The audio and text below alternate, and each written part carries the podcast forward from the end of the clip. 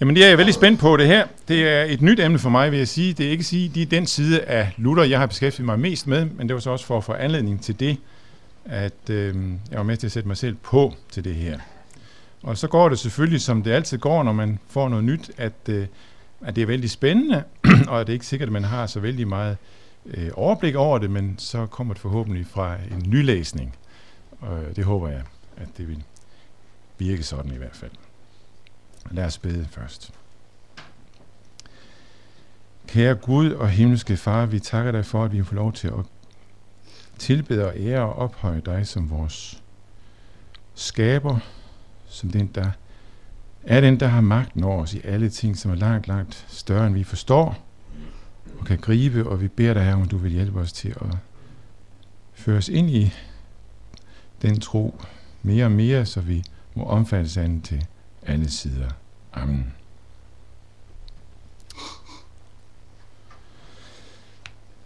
Kan vi overhovedet lære noget af Luther, når det gælder det emne, som vi har for os på sådan et teolkursus? Nok er han, som, de, som, som i hvert fald de fleste opfatter ham, skabelsesteolog. Men hvor meget kan han alligevel hjælpe os i dag med de udfordringer, vi står i i dag? Fra evolutionslære og fra den her afvisning ateistisk tros- og gudsopfattelse, altså afvisningen af troen på en Gud, der griber ind i denne verden. Alt det var han fuldstændig udenfor af gode grunde. Det forholder han sig ikke til. Hvad kan vi egentlig bruge det, han så har at sige om disse ting til? Bliver en beskæftigelse med ham ikke let noget, der ikke rigtig får forbindelse med den verden, som vi nu er i? Ikke rigtig får forbindelse med den. At det bliver, bliver det ikke nemt et eventyr, en god historie, som eventuelt siger noget på et indre plan, og måske ikke, men ikke rigtig har noget med vores virkelighed her og nu at gøre. Det, som jeg vil med det her foredrag, det er ikke at trække Luther direkte ind i den nutidige diskussion. Det ville nok være et kunstigt foretagende. Det jeg vil, det er at lade Luther selv komme til ord og lytte til, hvad han har at sige om Gud som skaberen, om skabelsen og om vores forhold til skaberværket. Selvom det måske ikke giver os det bedste argumenter til diskussioner i Jyllandsposten, så kan det måske i fortsættelsen af de foredrag, som vi allerede har hørt i dag, give nogle perspektiver på den nutidige diskussion, som kan vise sig at være lige så vigtige som de gode argumenter. Ikke at jeg mener, at teologien ikke skal gå ind i diskussion om evolutionslære. Langt fra. Jeg synes for eksempel, at den seneste tids diskussion her i Danmark om intelligent design har været særdeles vigtig. Jeg er ikke enig med dem, der siger, at troen på Gud som skaberen handler om noget helt andet end spørgsmål om, hvordan livet bliver til. Men kommer det, som vi har at sige om troen på Gud som alle ting skaber, til kun at handle om det, så bliver det skævt. Selvom vores tro på Gud som skaberen i høj grad har noget med spørgsmål om denne verdens begyndelse at gøre, så har det med meget mere end det at gøre. Det må vi ikke glemme, og det kan en beskæftigelse med Luther måske være med til at minde os om. Så har jeg en overskrift, der hedder Luther som skabelsesteolog. Lad os nærme os stoffet sådan helt overfladisk. Ved kort og genkalde os nogle af de træk i Luthers optræden og hans forkyndelse, som kan have bidraget til billedet af Luther som skabelsesteolog. Det er jo det billede, som i høj grad, øh, som vi har hjemme af ham. Hvis det er lidt støvet og fjern, så kan man jo eventuelt tænke på Lutherfilmen, trods kritik, man kan rette imod den. Luthers opgør med munkevæsenet, med dens verdens fravendte idealer, hans værdsættelse af ægteskabet, og tale om det som en skaberordning, om mandens og kvindens gensidige tiltrækning som noget, som hører skabelsen til, og som man derfor ikke kan tilsidesætte med en kirkelig bindende løfter om kyskhed. Og betoningen af livet i kalder stand, at det netop var i det daglige arbejde, når man som husmor passede sit hus og skiftede blæer, eller når man som tjenestkal pløjede sin mark, at man tjente Gud, eller vi tænker på to regiment i læren, men den taler om det værste i regimentet som en gudvelbehagelig ordning, vendt både mod den katolske kirkes forståelse af det som en nødvendig onde, underlagt kirkens højere stand, og vendt imod spiritualisternes totale afvisning af alt, hvad det hed, berøring med det værste i regimentet. Eller det kan være billedet af Luther som et glad menneske, med en saftig humor, glad for musik, meget fjern fra både middelalderens dybsindige diskussioner om latterens eventuelle berettigelse. Den kan man jo se til bekendtskab med i Umberto Ecos roman Rosens navn, som nogen af jer sikkert har læst. Eller også meget langt fra pietisternes afvisning af, at en kristen kunne le, under henvisning til, at det fortælles der ikke noget om i Nytestamentet, at Jesus gjorde. Det har jeg læst mig til. Eller Luther, som jeg er glad for, at vi altid har stillet Luther foran pietismen hjemme, selvom jeg er god pietist. Eller Luther som den, der ikke forsager at drikke godt Wittenbergs øl, og endda kan råde et menneske til at søge hjælp mod sin depression ved at gøre det samme, vel at mærke i godt selskab med andre. Jo, der er bare på det første indtryksplan nok, der taler for at kalde Luther skabelsesteolog i bedste danske forstand. Men der er også et andet billede af Luther, som man måske hører knap så meget om. Hans betoning af syndefaldets alt omfattende konsekvenser. Hans taler om, at mennesket har mistet Guds billede. Ja, ligefrem har fået djævelens billede. Hans taler om synden som en vedvarende virkelighed, og alt det vi gør som gennemsyret af den, og derfor om hele livet som en lang drukning og dødelse gennem ydre modgang og kors. I det stykke er Luther jo langt mere pessimistisk i sit syn på mennesket end katolikkerne, og det vi her i Danmark kalder for frikirkerne. Så bliver verden da en jammerdag. Hvordan hænger det sammen? Bliver der her plads til at tale om Gud som vores skaber, og hvordan tager en sådan tale givet fald sig ud? Lad os begynde med et klassisk udtryk for Luthers tale om Gud som vores skaber, nemlig hans forklaring til første trosartikel i den lille katekismus, som jeg har, som den der første af teksterne på tekstarket her. Efter gengivelsen af bekendelsens ord hed, hed det så, det vil sige, jeg tror, at Gud har skabt mig og alle andre skabninger. At han har givet mig læme og sjæl, øjne, ører og alle lemmer, fornuft og alle sanser, og endnu opholder alt dette. At han giver klæder og sko, mad og drikke, hus og hjem, hustru og børn, marker, kvæg og alt, hvad jeg ejer. At han rigelig og daglig sørger for alt, hvad jeg behøver til næring for dette læge og liv, skærmer mig mod alle farer og vogter og bevarer mig for alt ondt. Og alt dette gør han af lutter, faderlig og guddommelig godhed og barmhjertighed, uden nogen fortjeneste og værdighed hos mig. Alt dette skylder jeg at takke og prise ham for og tjene ham og være ham lydig. For alt det skylder jeg at takke og prise ham og tjene ham og være ham lydig. Det er vist og sandt. Det var sådan, Luther mente, at menighederne skulle undervise i troen på Gud som skaber. Det var det, de skulle huske og lære. Det var altså det helt grundlæggende. Grundsøjlen i ens tro på Gud som verden og dette livs skaber. Ikke så mange ord om begyndelsen, om dengang for 6.000 år siden, sådan som Luther angiver tallet. Selvom den er selvfølgelig forudsat, sådan opfattede Luther tingene, og sådan har alle kristne opfattede det op til 1700-tallet gjort. Jo. Men det, som menigheden skulle have fat i, det er, hvad det betyder for dem og deres forhold til Gud og for deres liv i verden. Perspektivet er, som det ofte bliver understreget, antropocentrisk. Ikke eksklusivt antropocentrisk. Jeg tror, at Gud har skabt mig og alle andre skabninger. Men alligevel med hele vægten lagt på det enkelte menneskes liv her og nu. Ordene Luther udlægger er jo også en del af en trosbekendelse. Det handler dermed om noget, man bekender sig til og lægger sit liv ind under. Det er jo det, der ligger i en trosbekendelse. Man lægger sit liv ind under det. Det er jo ikke bare en, en, en opremsning af viden, det her, men det er, at man hengiver sig til noget, lægger sit liv ind under noget. Man kan med en spidsformulering sige, at det primært for Luther her handler om en skaber tro, om en tro på Gud som en skaber, og først i den forbindelse om en skabelsestro eller en skabelseslære.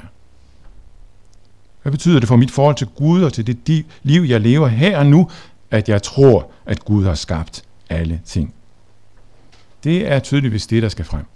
Sådan taler man udtrykkeligt også i samtiden, når man skal forklare, hvordan man skal udlægge det her, og Luthers ord i den store katekismus er også meget interessant i den her sammenhæng. Han siger her blandt andet, hvad betyder det nu, eller hvad mener du, når du siger, skriver Luther, jeg tror på Gud Fader, den almægtige, osv. Og så kommer svaret, Luthers svar, umiddelbart efter, det betyder, jeg mener og tror, at jeg er skabt af Guds skabning. Hvad betyder det, at du tror, at Gud, Fader, den almægtige, osv.? Det betyder, at jeg tror, at jeg er Guds skabning. Der var mange andre ting, vi kunne trække frem fra denne forklaring. For eksempel det med, at skabelse har med de daglige ting at gøre. Det jo som i grunden handler om mennesker og deres arbejde. Andre menneskers arbejde over for mig og, og mit eget daglige liv i mit arbejde og hjem. At han giver klæder og sko, mad og drikke, hus og hjem, hustru og børn, marker, kvæg og alt, hvad jeg ejer. Selvom det går igen mange hænder, så takker vi ham for det. Og vi kunne tilføje fra Luthers Storkatekismus, som er tekst nummer to, vi har. Desuden lader han alle skabninger tjene livets gavn og trang. Solen, månen og stjernerne på himlen, dag og nat, luften, ilden, vandet og jorden med alt, hvad den bærer og frembringer. Fugle, fisk, dyr, korn og alle slags vækster, men også andre læmelige ting og timelige goder, som for eksempel en god regering, fred og tryghed. Luther taler om, at Gud skaber gennem masker. Han bruger andre menneskers arbejde, deres kærlighed og deres krav og naturen i sin skabergærning med os. I alt dette er det Gud, vi står overfor. Godt nok bag ved en maske, så man ikke direkte kan se det i ham. Men det er ham. Skabelsen slutter ikke med den første skabelse. Og det er heller ikke bare ved vores egen første begyndelse, da et lille embryo blev til i vores mors mave, at vi var genstand for skabelse. Hele livet igennem er vi genstand for skabelse. Han har indrettet sit skaberværk og mit konkrete liv på en sådan måde, at han derigennem kan øve sin skabergærning og skaber godhed mod os. I alt dette har jeg med Gud som min skaber at gøre. Også det sidste er det værd at lægge mærke til i denne forklaring, nemlig understregning af den grundløse godhed, som alt dette er et udtryk for. Det siges vældig uforbeholdent og stærkt her i forklaringen til den lille katekismus. Som en har gjort opmærksom på det, så er det her i forklaringen til den første trosartikel, og ikke forklaringen til den anden og tredje, at vi møder den terminologi, som vi kender fra retfærdiggørelseslæren. Øh, og alt dette gør han af Luther faderlig og guddommelig godhed og barmhjertighed, uden nogen fortjeneste og værdighed hos mig. Fortjeneste og værdighed, det var nøgletermer i middelalderens retfærdiggørelseslære. Fortjeneste og værdighed. Der måtte findes fortjeneste hos os på den store dag. Selvom Guds ånd også havde sin andel i den. Men som Luther kom til at se det, så var det at vende op og ned på meningen med Guds gerning for os mennesker i Kristus. Gud begynder med at give.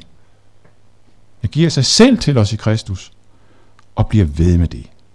Vores egne kræfter, fortjenester eller gerninger, sådan som Confessio Augustana 4 jo formulerer det, er udelukket og meningsløs. Og det er ham, der giver. Men dette gælder altså ikke bare på det åndelige plan. Dette gælder også vores daglige liv. Det er sådan, vi skal lære at tro på Gud som vores skaber. Sådan taler Luther altså eksistentielt om det at tro på Gud som vores skaber, uden at det bliver til noget, der har med ens liv at gøre, så giver det i kristelig forstand ingen mening. Alligevel, eller måske netop af den grund, kan det være, at der er nogen, der sidder og bliver lidt urolige. Sådan kunne Luther sige det, fordi han levede i en tid, hvor det var en given ting, at Gud havde skabt alle ting. Men bliver det ikke let til tomme ord i dag? Må man ikke i hvert fald i dag gå et skridt videre og spørge efter, hvad vi har at have denne tro i? Taler man bare, sådan som Luther gør her, jamen, man kan gøre det i konfirmandstuen og andre steder, men når vi så frem med den forståelse af tilværelsen, som mennesker har i dag, og vi har jo en ramme af huden selv, er vi så i stand til for alvor at forbinde det her med virkeligheden. Og hvis ikke vi kan forbinde det med virkeligheden, hvad er der så tilbage af skabelsestro? Vi skal derfor gå et skridt videre i Luthers taler om Gud som skaber, nemlig til hans forståelse af begyndelsen. Og dermed er tilværelsens inderste virkelighed. Hans forståelse af, hvordan tingene ifølge skriften i grunden er, og står i forhold til Gud som deres skaber. Det har skriften og Luther i høj grad også noget at sige om. Måske ikke så meget i undervisning af det jævne folk, som er studenter og teologer. I hvert fald så møder vi det meget stærkt i hans forelæsninger over første Mosebog, som han begyndte på i juni 1535, og fortsatte sådan med små opbrydelser med lige frem til sin, frem til sin død i 1546. Det siger lidt om, hvor det var, han lagde vægten til sidst i sit liv. Øh, jeg har et enkelt bind fra den forelæsning med på engelsk, jeg må jo blankt indrømme, at med den tid, jeg har haft, så har jeg ikke haft tid til at tjekke det hele af i, i Weimar-udgaven. Så I får henvisningen til den amerikanske udgave, som vi har stående heroppe, og som I kan tjekke af efter. Skabelse handler i Bibelen ikke bare om den enkelte hans eller hendes tro og Guds forhold, men om verden, om kosmos. Det vidste Luther også noget om, og det kan være måske være, at vi kan lade os inspirere af det i dag, selvom det selvfølgelig er i en tid, skrevet i en tid, som ikke kender til vores problemstillinger helt og holdt. Lad os nu høre. Den første skabelse skal vi se på. Hele Luthers skabelsesforståelse hviler på, at skabelsen har en begyndelse, at den har sin basis og sit udgangspunkt i en konkret fortidig virkelighed, sådan som første Mosebog skildrer den. Helt så selvfølgelig, som vi går ud fra, at denne tro dengang var, var den nok alligevel ikke. Jo nok i kirken, men ikke i det dannede selskab. Luther har i løbet af sin udlægning af de to første kapitler i første Mosebog flere diskussioner med filosoferne, og først og fremmest Aristoteles. Og grundlæggende er de, og ikke mindst Aristoteles, nemlig af den opfattelse, at der ikke er en første begyndelse. Og dermed konkluderer Luther heller ikke et første menneske. Verden må i en eller anden forstand altid have været. Af intet kommer intet. Det er en grundsætning. For at der overhovedet er noget, så må der være noget før. Sådan tænker og må fornuften, ifølge Luther tænke. Også selvom der skulle være indiser på det modsatte, som man siger et sted. Fornuften arbejder inden for det, der er, og kan ikke rumme tanken om en radikal begyndelse. For ikke at tale om et intet. Den bliver i mødet med den, en første begyndelse ved med at spørge bagom den. For filosoferne kan skabelsesberetningen derfor ikke være andet end et smukt eventyr, siger Luther et sted. Så det er ingen ny tanke. Men netop det viser, at fornuften her kommer til kort, siger Luther. Den kan sige noget om, hvordan tingene efter deres væsen er, kan fornuften i datidens videnskabelige aristoteliske terminologi, kan den sige noget om tingenes formale og materiale årsag, deres væsen og deres mere elementer og enkeltdele, deres formale og materiale årsag, men den kan ikke sige noget om deres baggrund og deres mål, deres bevirkende og deres finale årsag. Og hvad har man i grunden så forstået, spørger Luther. Bibelen beretter om noget, som fornuften nødvendigvis må stå magtesløs overfor. Den taler om en begyndelse, som fornuften ikke kan trænge ind i, fordi den selv er indlejret i det, der da blev til. Og det, som Bibelen så beretter om denne begyndelse, det er, at det hele blev til af intet. Før verden var der intet. Eller rettere, der var Gud. Det hele begyndte med, at han var der, og at han talte, og så trådte det frem. tale om skabelsen af intet spiller en enorm stærk rolle, stærk rolle i Luthers udlægning. Og her står han jo på skuldrene af hele den kristne tradition. Luther har ganske vist flere diskussioner med kirkefædrene her blandt Augustin, men det går så på det, at de ofte åbenbart har hævdet, at det hele blev til i et nu. Det afviser Luther. Med den begrundelse, at det er jo ikke sådan, det står i skabelsesberetningen. Det er en utilladelig allegorisk udlægning af skabelsesberetningen at sige, at det skete i et nu. Det skete i tempi. Skabelsesberetningen skildrer det som et forløb. Som en større og større udfoldelse, hvor den ene ting følger på den anden i løbet af seks dage. Der er der ingen vaklen hos Luther. I denne skabelse spiller ordet en afgørende rolle, selvfølgelig. Gud dannede ikke denne verden af et eller andet foreliggende materiale eller urstof, men af intet og ved det ord, som han talte. I tekst nummer 3 kommer vi ind på bare et af den skildringerne af lysets tilblivelse. Før var der ikke noget lys, men mørke, men ud af en tilstand af ikke-eksistens blev mørket forvandlet til denne fantastiske skabning lys. Ved hvilket? Ved ordet. Dette ord, siger Luther, rummer nemlig en for os ufattelig kraft. Han gør opmærksom på, at ordet for en ting på hebraisk er det samme som ordet for ord, nemlig der var, der var. Og det er vigtigt, siger Luther, for dette ord er realitet, ja, al realitets inderste væsen. Som Luther siger det i en meget bemærkelsesværdig udsagn, som jeg har som tekst nummer 4. Gud udtalte ikke grammatiske ord. Han udtalte sande og eksisterende realiteter. Følgelig har det, der hos os kun er lyden af et ord, realiteter hos Gud. På den måde er solen, månen, himlen, jorden, Peter, Paulus, du, jeg osv. Vi er alle ord af Gud. I virkeligheden kun en enkelt stavelse eller et bogstav sammenlignet med hele skabningen. Således er Guds ord realiteter, ikke bare ord. Og der sluttes med dette radikale udsagn. Hvad er hele skabningen andet end ord af Gud, udtalt af Gud, eller foldet ud i det ydre? Foldet ud i det ydre. En af de mest, øh, en af de skønneste nutidige udgaver af skabelsesberetningen, godt nok i historie, som jeg kender til, eller som jeg i hvert fald stødt på, det er Lucis udgave øh, i Narnia-serien fra Troldmandens Nevø, øh, hvor jeg bare har citat, et enkelt citat fra, men der er en hel del mere. Øh, det her det er sådan lidt hen, længere henne i skabelsen, øh, at det kommer frem på den her måde. Løven, det er jo Gud, eller Kristus, ordet.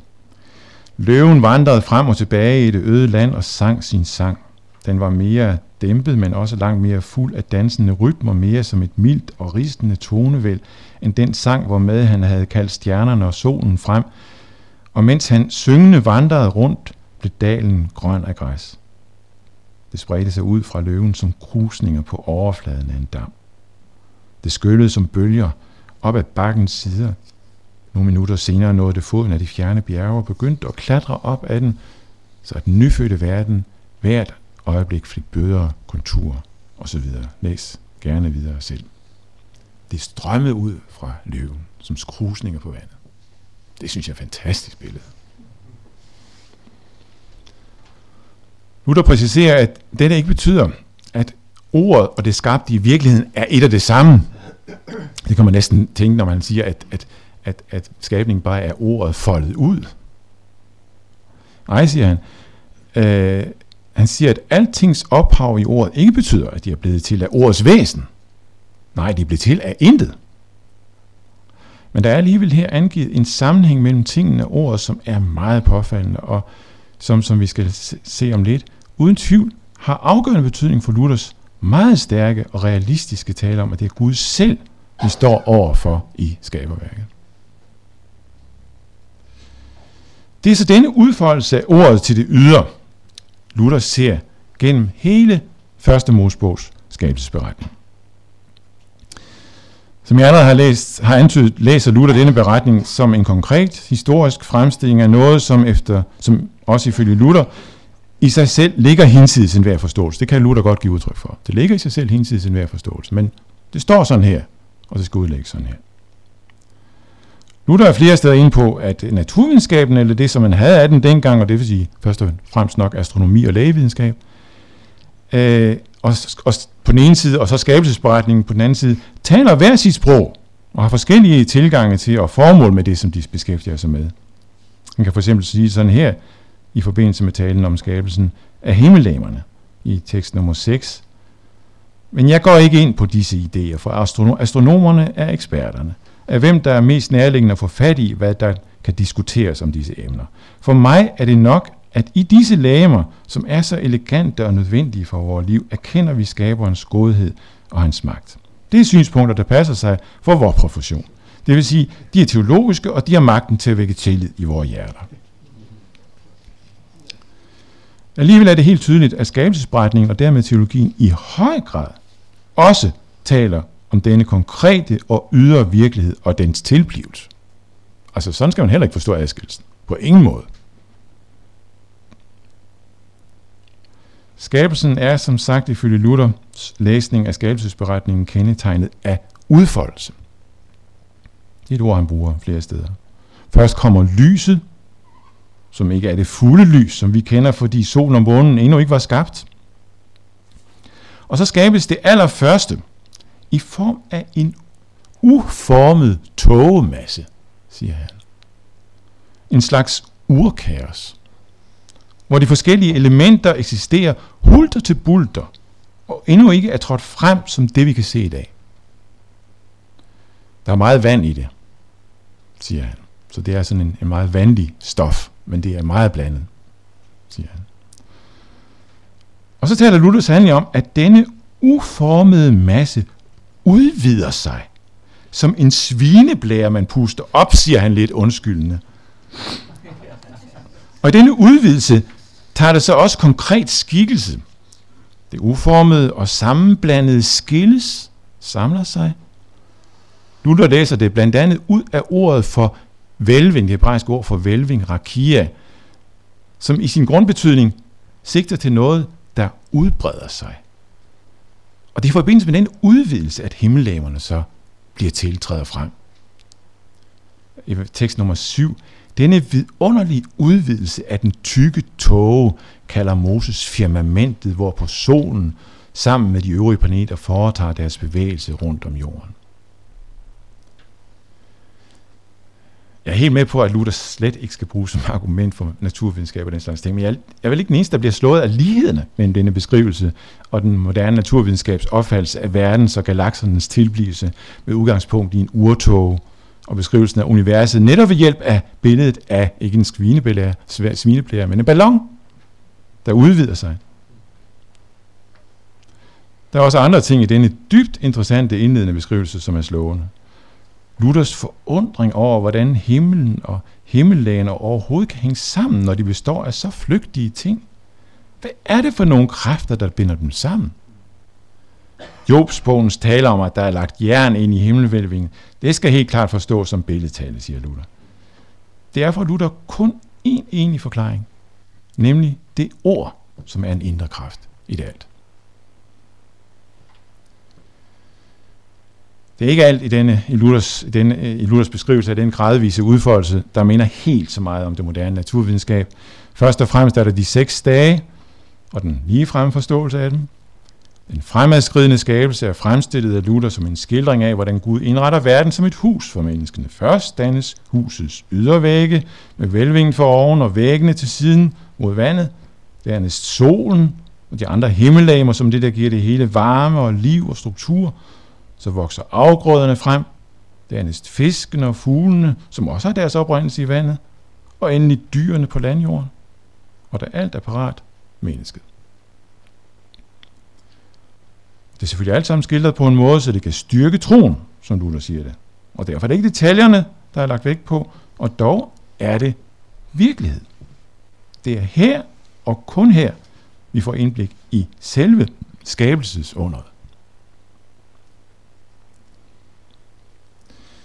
Men, siger Luther så igen og igen, det er ikke kun her, vi står overfor det. Det gør vi hele vejen igennem. Også i det, der for os har antaget karakter af selvfølgeligheder. Fordi det sker hele tiden. Tekst nummer 8. Således er det stort under, at en lille kerne plantes, og ud af den gror der et meget højt egetræ. Men fordi det er en daglig foretagelse, at de blevet af ringe betydning, ligesom selve vores egen frembringelse. Det er sandet det største under, at en kvinde modtager en sæd, og at denne bliver tyk, og så får skikkelse og næring, indtil fosteret er klar til at trække vejret.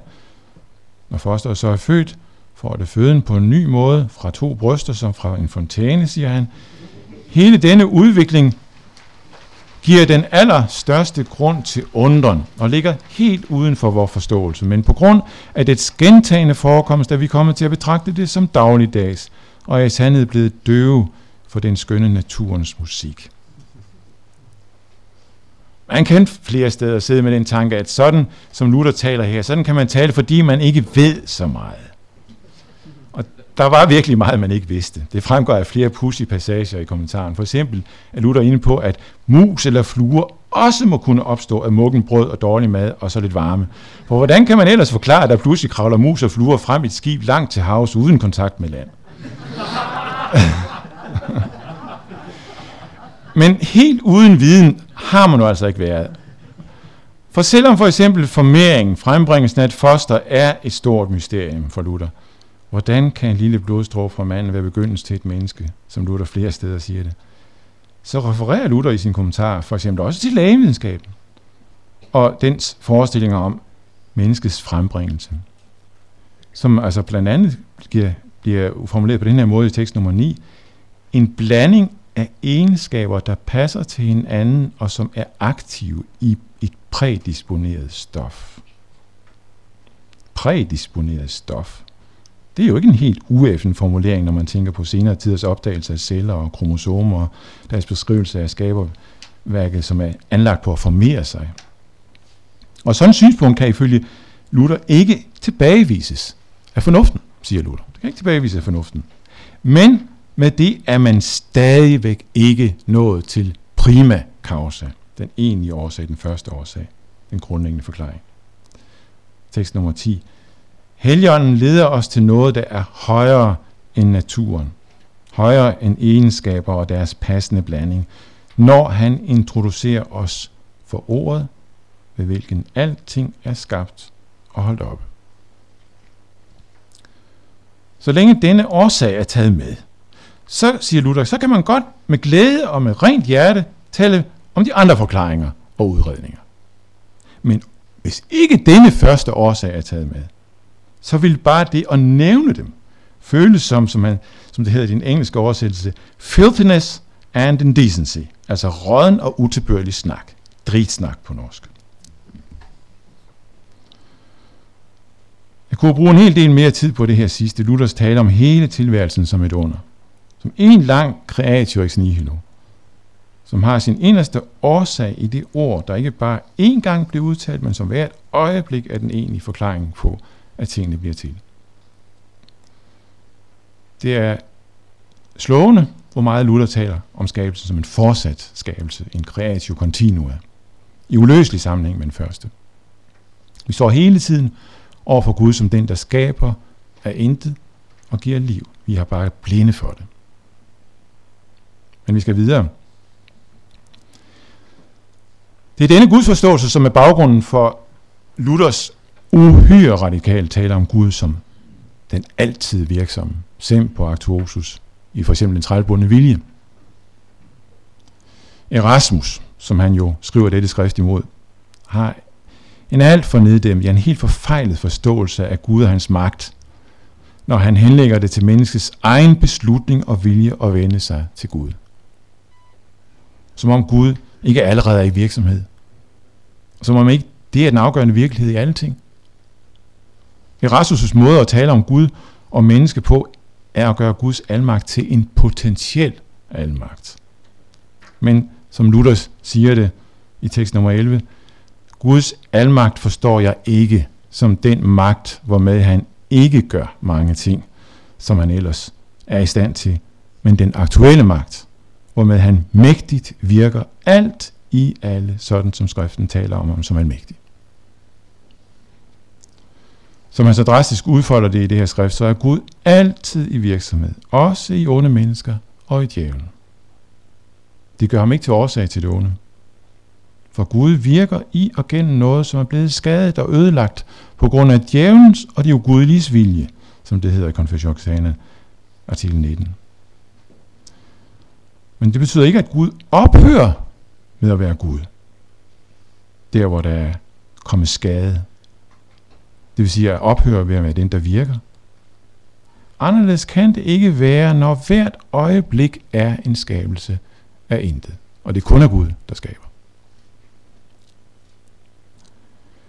Og det er også på den baggrund, det bliver klart, hvor konkret det er at forstå, når Luther taler om, at Gud giver sig selv igennem sit skaberværk. Sådan som man for eksempel gør det i Store Katekismus. I tekst nummer 12. For her, det vil sige gennem skaberens velgærning mod os, ser vi, hvordan faderen har givet sig selv til os og alle skabninger og rigeligt forsørget os i dette liv. Selvom der er forskel på skaber og skabning, er han ikke uden for skabningen eller hævet over den, men er, som den, der virker i den, også til stede i den. Som Luther siger det i et af sine nadverskrifter, som nok er nogle af de steder, man ser mest af det her udfoldet, så er i tekst nummer 13, så er Gud i hvert af sine skaberværker allerlængst inde og allerlængst ude. Og så bliver jeg nødt til at gengive det på tysk, for ellers så forsvinder meget af det. Og det er svært at oversætte. Um und oben, durch und durch, unten und oben, vorn und hinten. Så der ikke er noget, der kan være mere nærværende eller dybere inde i alle skabninger end Gud med hans magt. Det er skabelsesrealismen, så det klodser til noget. Derfor er det virkelig sig selv, han giver igennem det, der møder os på skabelsens plan. Det var ind i denne sammenhæng, Gud skabte mennesket og ville kendes og tros og tjenes af mennesket. Gud ville kendes igennem sit skaberværk. Det er rigtigt, at dette er Gud satte træet til at kende godt og ondt i paradisets have. Ifølge Luther betyder, at der i menneskets urtilstand, urtilstand også var et sted, hvor Gud henvendte sig til mennesket igen et ord, der kaldte til tro og lydighed. Træet til at kende godt og ondt er ifølge Luther kirkens begyndelse. Denne relation baseret på et talt ord og på troen på det ord, hører allerede fra skabelsens tid til menneskets grundkonstitution og er en væsentlig baggrund for menneskets stilling i skaberværket.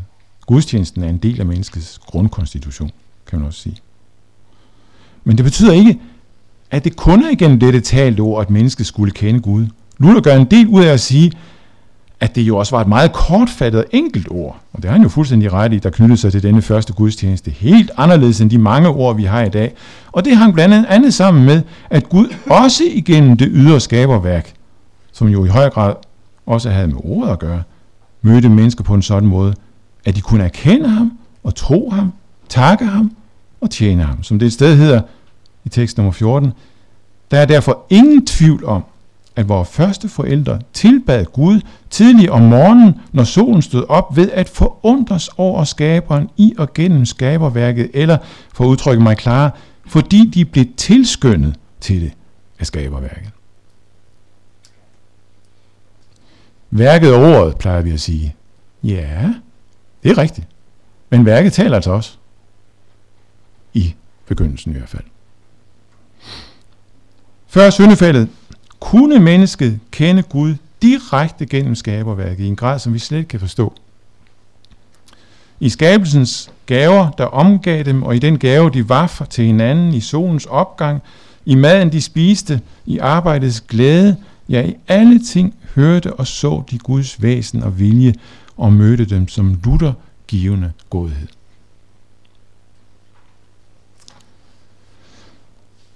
Og så kommer jeg til næste afsnit, og det kan godt være, at folk trænger til en lille pause. Skal vi det? Eller skal vi fortsætte? Trænger til en lille pause. Vi tager en øh, fem minutter. Ja. Og det handler så om Gud som skaberen i den faldende verden. Og det er knap så langt som det her. Det, som vi nu skal gå over til, det er at spørge, hvad, hvad kan vi stort set bruge det her til i vores faldende verden? For det er helt klart, at meget af det, som Luther siger, ikke mindst det aller sidste, vi var inde på, at de første mennesker kunne kende Gud, helt klart forudsætter den gudbillighed, som, som Luther blandt andet skildrer som en, en, en, en erkendeevne af Gud i alle ting, som vi slet ikke kan sætte os ind i. Hvad kan vi så bruge det her til i dag? Fordi, som jeg allerede var inde på i starten, ikke, også, så er der få, der kan tale om syndefaldet så utrolig omfattende og drastisk, som Luther gør det. Og det viser jo også, øh, skab, også øh, Mose, først, øh, forelæsningen om Genesis, i høj grad. Jeg har taget nogle enkelte citater med om det, der hurtigt lige løb gennem dem. Hvad, nej, slutter. Tekst nummer 15. Jeg er bange for, at efter tabet af gudbilligheden ved synden, er vi ikke i stand til at på nogen måde at forstå dette. Hukommelsen, viljen og forstanden har vi vel, men de er yderst fordærvet og på den mest afgørende måde svækket. Jeg får at sige det lige ud, de er totalt spedalske og urene. Efter faldet er døden som en spedalske krøbet ind i hele vores udrustning til at opfatte ting, så at vi med vort intellekt ikke engang er i stand til at forstå denne gudbillighed. Når vi derfor taler om gudbilligheden, taler vi om noget ukendt. Ikke blot har vi ikke nogen erfaring af den, vi erfarer til stadighedens modsætning. Luther har, som vi allerede har været inde på, et helt andet pessimistisk syn på mennesket og dets muligheder, end den katolske, mod, hans katolske modstander havde. Den stilling, som mennesket havde i forhold til Gud, den er mistet. Den gudbillige nærhed til Gud er borte. Igen og igen understreger han det her. Ikke mindst vendt imod den katolske lære om den frie vilje. Og man kan selvfølgelig på den baggrund spørge sig selv, om det, der siges om de første mennesker og deres skabelse, overhovedet har nogen relevans for os. Andet som en påmindelse om, hvad der var engang, og eventuelt engang skal komme. Rummer skabelsesberetningen overhovedet noget, man kan bruge i denne verden, hvor synden og djævlen har så stor magt? Kan et menneske overhovedet møde Gud igennem skaberværket i den faldende verden? Bliver skaberværket og vores brug af skaberværket ikke hele tiden den grad fordrejet af synden, at man gør bedre i at vende sit sind og hjerte et helt andet sted hen, og helt bortdø fra det, end at takke for det. Åbenbart ikke. Allerede alene Luthers udlægning af første trosartikel i katekismerne viser det jo. Og sammen med dem talrige prædikener over det her tema. Og det samme gør vel også hans opgør med Rasmus, som jo hviler på det billede af Gud, at Gud er skaberen nu. Og denne tale om Gud, som denne verden skaber og kaldet til troen på det, kommer Luther ikke bare ind på som et tillæg til det egentlige, nemlig troen på Guds søn og troen på Helligånden. Luther kan faktisk tale om troen på skaberen som selve hovedartiklen og den afgørende sandhed. Som det for eksempel siges i en prædiken, og det er så tekst nummer 16. Uden tvivl er det troens højeste artikel, hvor i vi siger, jeg tror på Gud Fader, den almægtige himlens og jordens skaber. Og hvem der tror dette oprigtigt, er allerede hjulpet og er genoprettet og er kommet dertil, hvorfra Adam er faldet. Tilsvarende kan du da sige, at al vranglære stammer fra den manglende rette tro på Gud som verdens skaber. Dette bekræftes jo meget klart af det, som Luther siger om det første bud og dets betydning. Det første bud er jo ifølge Luther selve hovedbuddet. Grundlaget for alle de andre bud. Det er derfor, det er det første. Og i katekismen, der bliver det jo illustreret på den måde, at Luther bruger sin forklaring til det første bud som indledning til sin forklaring af alle de andre bud. I dette bud aftegnes menneskets grundlæggende forhold til Gud, det som synden har ødelagt, og som troen genopretter i hvert fald delvis. Og hvad handler dette bud der om? Det handler netop om skabningens rette forhold til sin skaber. Tekst nummer 17. Du må ikke have andre guder, det vil sige, at vi skal over alle ting frygte og elske Gud og stole på ham. Og så har vi forklaringerne til de andre bud. Vi skal frygte og elske Gud, så at vi ikke, i bud, femte bud, vi skal ikke, så vi ikke volder vores næste nogen skade på hans liv, eller tilføjer ham nogen lidelse, men hjælper ham og står ham bi i al lægemlig nød. Jamen, hvordan kan Luther tale om et sådan forhold til Gud og en sådan tro på ham i denne syndens og dødens verden? En ting er, at Gud fortsat er denne verden skaber. Djævlen er nok en særdeles virksom fjende i verden, men jo ikke på nogen måde Gud. Kun en snylder, en falden engel.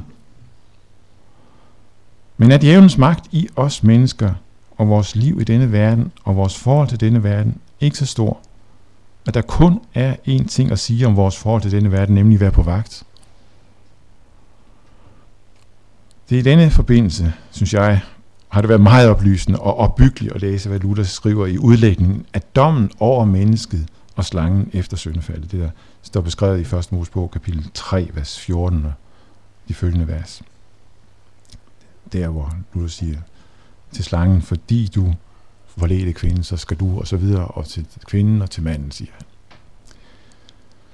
At det ifølge Luther er en katastrofe, vi her er vidne til. Og et brud så stort, at vi ikke kan gøre os begreber om det, det har vi allerede været inde på. Men det er på påfald på den baggrund at se, at det ikke betyder, at det er de dystreste farver, Luther tegner det her. Også i proklamationen af denne dom er der evangelium. Det første tegn på det finder Luther i optakten til dommen.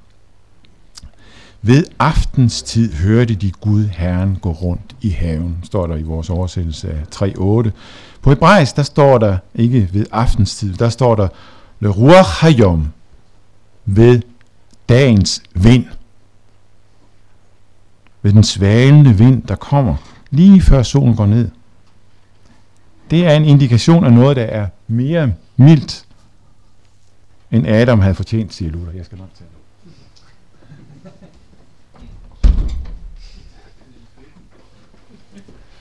Der har vi allerede det første tegn, siger Luther på, at det her også er det evangelium. Øh, tekst nummer 18. Der er ikke det frygtelige syn, som på Sinai bjerg, hvor trompetstød blandedes med lynglimt og tordenbrag. Gud kommer i en meget blød brise, for at vise, at i rettesættelsen vil blive faderlig. Han driver ikke Adam væk fra sig selv på grund af hans synd, men han kalder Adam og kalder ham tilbage fra sin synd. Luther gør opmærksom på, at Gud behandler slangen på en helt anden måde end mennesken. Slangen møder kun én ting, nemlig dom. Fordi du har gjort dette, skal du være forbandet blandt alt kvæg og alle vilde dyr.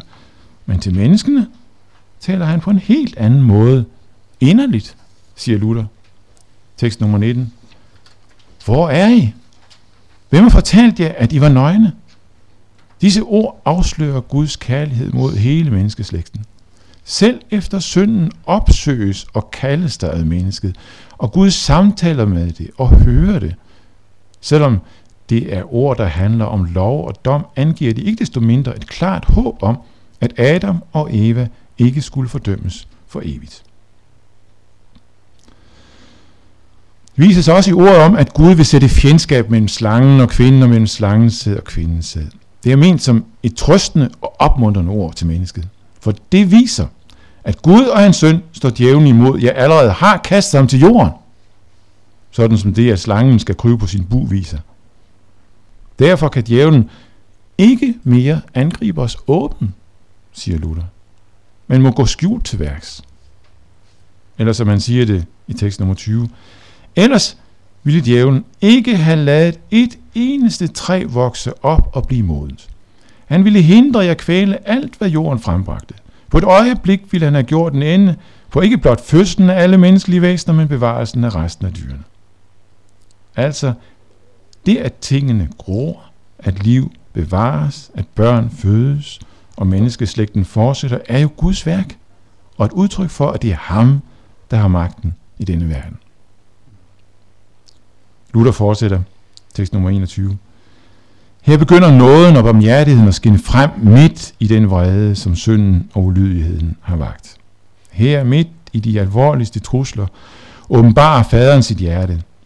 Det er ikke en fader, som er så vred, at han vil bortvise sin søn på grund af synd, men en, der peger hen på udfrielsen, ja, som lover sejr over den fjende, som bedrog og overvandt den menneskelige natur.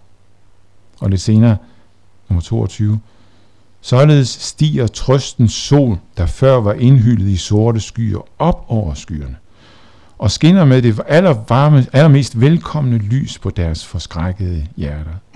For ikke blot hører Adam og Eva ikke sig selv blive forbandet som slangen, nej, de hører så at sige sig selv kaldt ind i kamplinjen mod deres fordømte fjende, med håb om hjælp fra Guds søn, kvindens sæd. Der peges på synds tilgivelse og fuld modtagelse af noget for Adam og Eva. Deres skyld er tilgivet. De har vundet tilbage fra døden og er allerede blevet sat fri fra helvede og fra de farer, som de var blevet slået til jorden af, da Gud viste sig. Det betyder ikke, at der ingen dom er over Adam og Eva. Den kommer jo i forsættelsen med ordene om, at kvinden skal føde sine børn med smerte, og at manden skal herske over hende. Og tilsvarende til manden, at han med møje skal skaffe sig føden. Og det er for Luther et vigtigt udsagn om betingelsen for det liv, som mennesket skal leve. Det siger noget om, at det fysiske lame har sit kors og sin død. Kvinden er far i mandens herredømme over hendes straffen for sin synd, hvilket manden jo altså ikke skal udnytte. Hun vil i hele sit svangerskab opleve fare, og alligevel bevarer hun håbet, fordi alt dette kun hører til hendes fysiske liv tekst nummer 23. Selvom disse byrder er besværlige for kødet, så styrkes håbet om et bedre liv igennem netop disse byrder eller straffe, fordi Eva hører, at hun ikke bliver i rettesat af Gud. Hun hører endvidere, at i disse straffe fratages hun ikke børneavlens velsignelse, som blev lovet og givet hende før synden. Hun ser, at hun bevarer sit køn og forbliver en kvinde. Hun ser, at hun ikke adskilles fra Adam for at leve alene, skilt fra sin ægtemand. Hun ser, at hun får lov til at bevare moderskabets herlighed, om jeg må bruge det udtryk. Alle disse ting kommer i tillæg til det evige håb, og uden nogen tvivl opmuntrede de Eva meget. Jeg her mærke til, at Eva ikke bare opmuntres ved nåden og håbet, men også ved de skabelsesmæssige velgærninger, børneavlen, fællesskab med sin mand, glæden og æren ved at have børn. Ja, det at Gud knytter løftet om den kommende frelser til hendes sæd, til hendes børneavl, er ifølge Luther yderligere med til at understrege, hvor meget skabelsens velsignelse hører til det, der skal styrke Eva og Adam i håbet. Øh, tekst nummer 24. Således bliver den gave, som Gud giver til vores natur, gjort endnu større, ja helliggjort, for det er et håb om en børneavl, gennem hvilken satans hoved skal knuses. Når Luther i det følgende forsøger at gengive Evas følelser oven på Guds domsord, er det altså på ingen måde fortvivlelsen, men fortrøstningen, der præger det. Og det er vel sådan, Luther vil, at vi skal se på vores liv i denne verden, denne syndens og dødens verden. Tekst nummer 25. Måske trøstede Eva Adam ved at sige, vi er syndet, men se hvilken barmhjertig Gud vi har. Hvor mange privilegier, både timelige og åndelige, han efterlader os syndere. Derfor skal vi kvinder bære besværet og fortvivlelsen ved at undfange, føde børn og adlyde vor ægte mand. Hans, altså Guds vrede, er faderlig.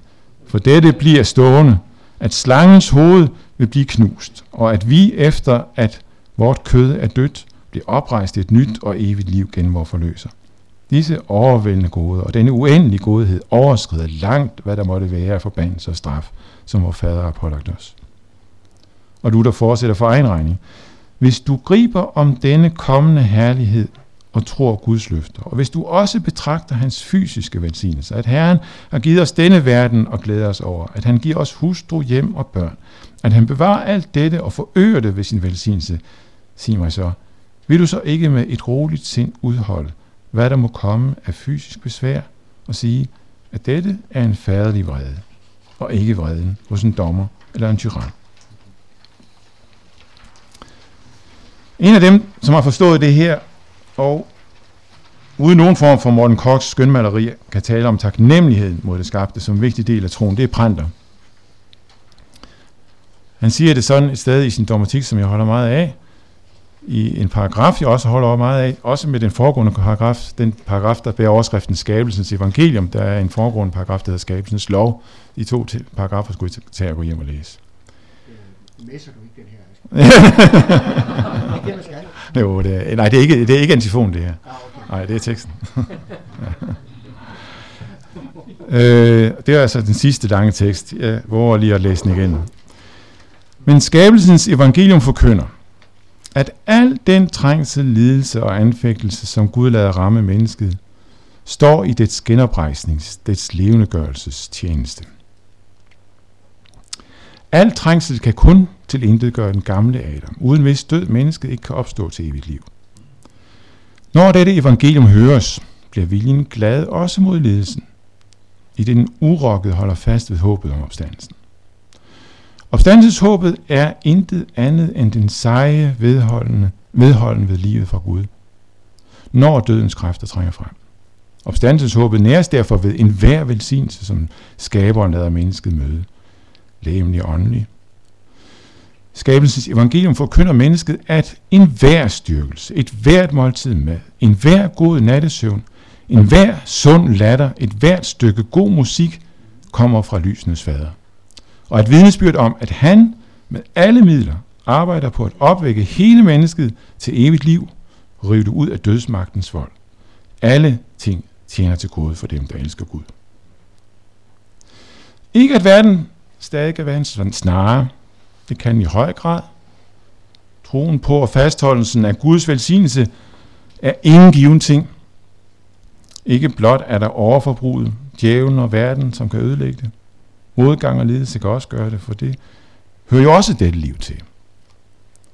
Men også de har med Gud at gøre, mærker vi både slutter og i det prænt, der gengiver her. Prænter minder os her om noget meget vigtigt. At forkynde skaberen, skabelsen efter faldet og skaberen efter faldet, er også at forkynde ham, hvis gerningen vi slet ikke altid forstår. Og som vi derfor må kæmpe med. Det er en tro, der lever under korset, og forkynde skabelse er ikke bare at tale om den skabelsesmæssige velsignelse osv. Det er at forkynde den skjulte Gud og hans mærkelige veje. Og fastholdelsen af Guds godhed på trods af alt det. Det er også derfor troen på Gud som skaberen er Luther betegnet som den højeste artikel. For her skal troen på Gud forbindes med det daglige liv og stå sin prøve. Men det er også der, troen på Gud som vores skaber vil have os hen og leve i taknemmelig modtagelse af alt det, hvor gode Gud og skaber sender på vores vej. Det var ordene.